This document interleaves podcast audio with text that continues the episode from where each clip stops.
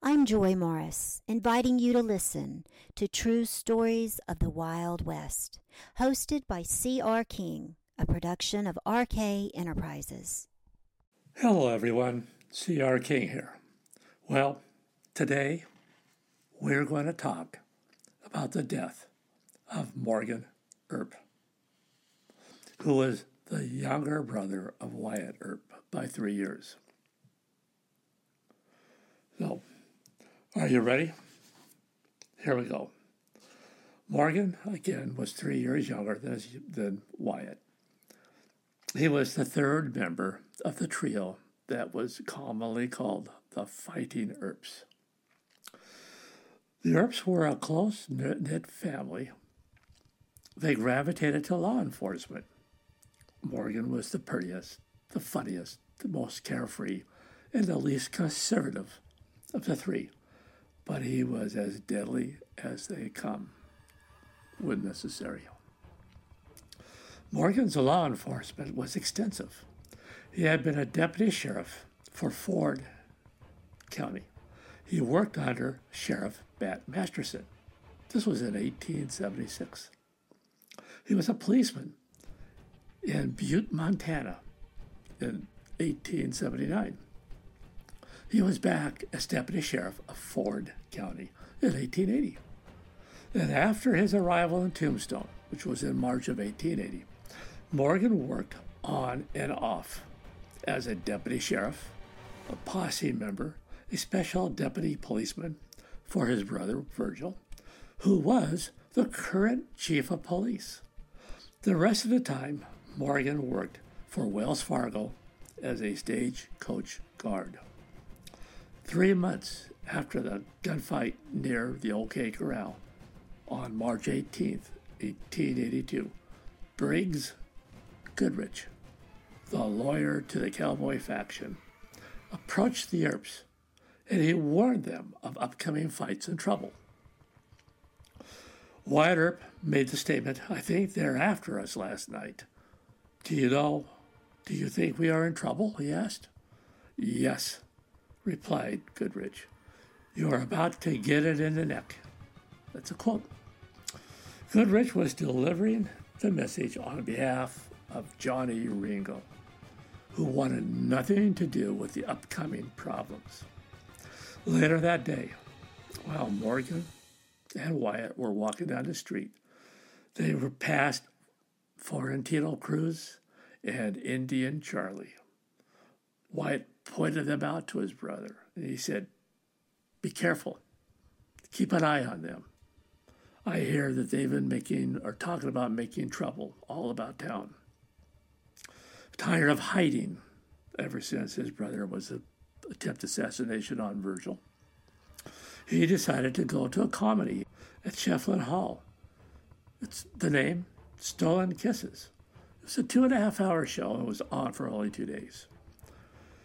So, oh, by the way, Schieffelin Hall is located above Fremont Street on 4th Street. Doc Holliday and two others were there to help to protect Morgan. And again, this year leaving, he was approached by Goodrich. And Morgan did not heed the warning. Where he had decided to go with Bob Hatch and play some pool. So off they went, Campbell and Hatch's Saloon and Billiards Hall, which was located on Allen, near 4th Street.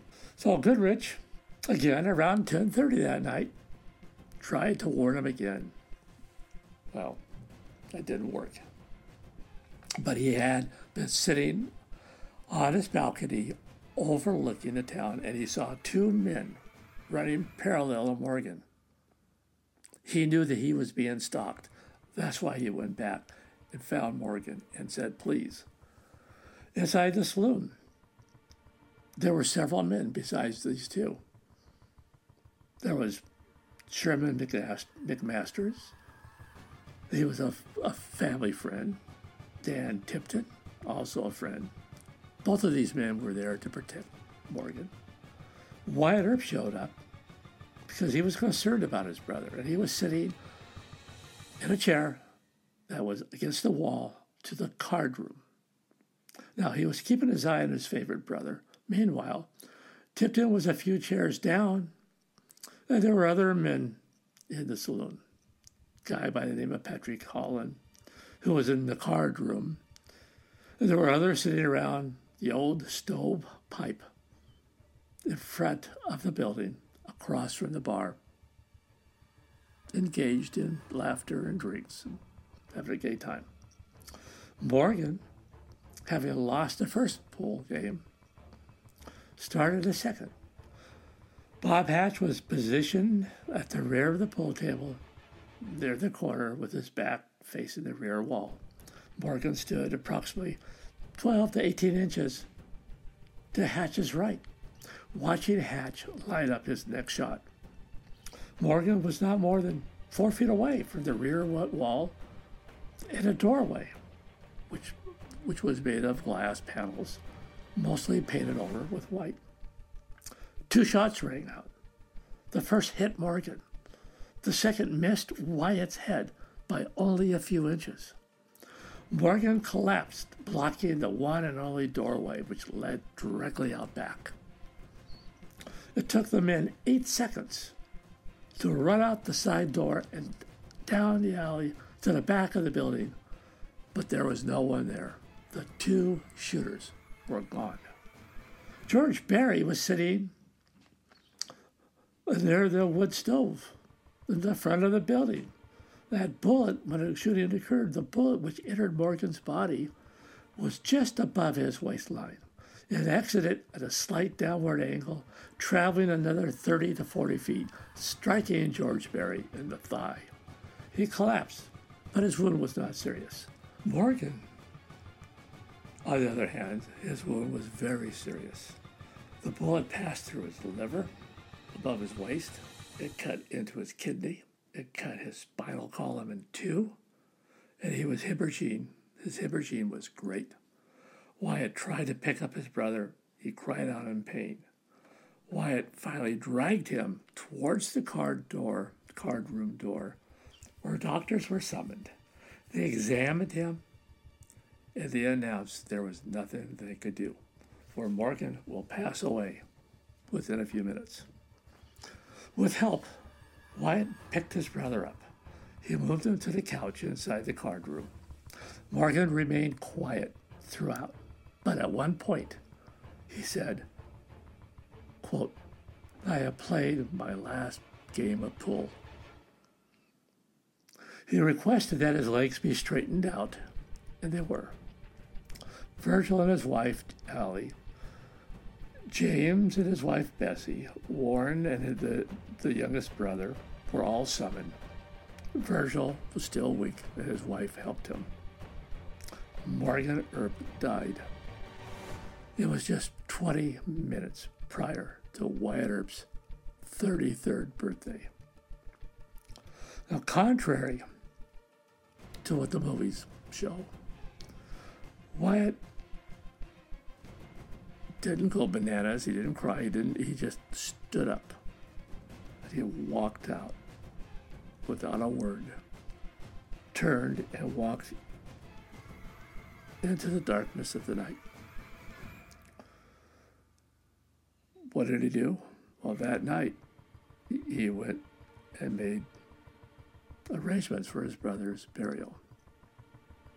He took care of the family affairs he hired the undertakers Ritter and Ritter to handle Morgan's funeral. He contacted his parents and said, No, bring the boy home. The rest, which he agreed to do. Morgan's body laid in the lobby of the Cosmopolitan Hotel early that morning until until 12:30 in the afternoon. Uh, then his coffee was loaded into a wagon and as reported by the Tombstone Epitaph. The funeral cortege pulled away from the Cosmopolitan. The fire bell tolled out the tune. Earth to earth, dust to dust. Everybody, that was the death of Morgan. But there's a lot more to this story. If you want to know the full story, then get the book, A Fraternity of Gunslingers True Stories of the Wild West Gunmen. It's in the first volume of two volumes. Check it out. It's on Barnes and Noble or Amazon. You can get it in paperback or electronic format, Kindles. In time, I'm going to do the podcast about the Vendetta ride, aftermath of the assassination of Morgan Earp. And of course, the attempted assassination of Virgil. Until then, it's Christmas. I'll be back after the holidays for a new episode. Be safe. Merry Christmas. C.R. King here, signing off. Stay tuned for next week's tale.